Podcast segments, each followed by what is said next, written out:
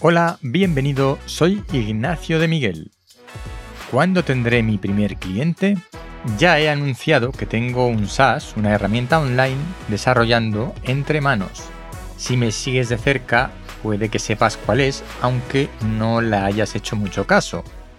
Porque nadie me ha hecho caso, pero yo sigo empeñado en sacarlo adelante.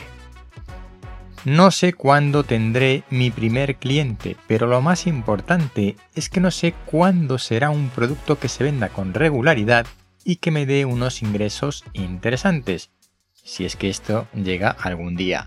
Y si esto es un negocio, lo hago porque me gusta, porque quiero, pero también quiero dinero. Continuando con el tema del SaaS que voy a relanzar tras el primer fracaso, eso te lo conté en el anterior contenido, hoy voy a explicarte los pasos que he seguido en 8 mensajes de nada de cara a pensar en este relanzamiento que haré la semana que viene. Si no te lo quieres perder, sígueme. Los 8 mensajes son los siguientes. ¿Qué hice después del primer fracaso? Lo primero, cerrar la web original y buscar un nuevo nombre.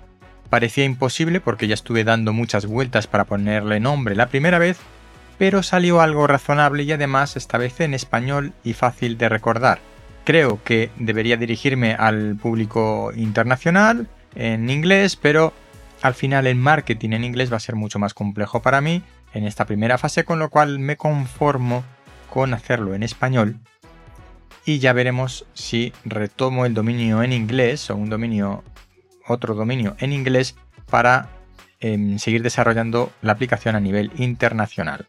Punto 2. Probé algunos cambios en la infraestructura del servidor. Ya que estaba, pues me puse a probar cosas.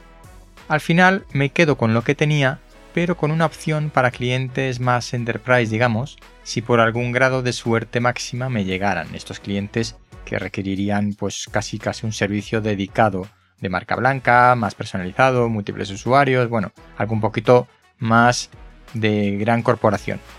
En tercer lugar, punto 3, hice la lista de funcionalidades que podrían tener sentido y que pudiera tener terminadas a mediados de septiembre. Teniendo en cuenta que esta crisis del fracaso llegó como a finales de junio, pues tenía los meses de verano para hacer un desarrollo, así que tampoco me podía complicar demasiado la vida. Punto 4. Estudié la competencia. A ver qué cosas eran las que destacaban ellos y cuál era su punto fuerte. Mi intención e-, era siempre destacar otra cosa, aunque no fuera una maravilla, y después tener un precio competitivo. No tirar el precio porque yo siempre he dicho que jugar a precio es eh, jugar demasiado riesgo, porque a precio solo puede ganar uno, así que no se trata de hacer una herramienta igual que otra, exactamente igual y ponerla más barata, eso no, no tenía mucho sentido.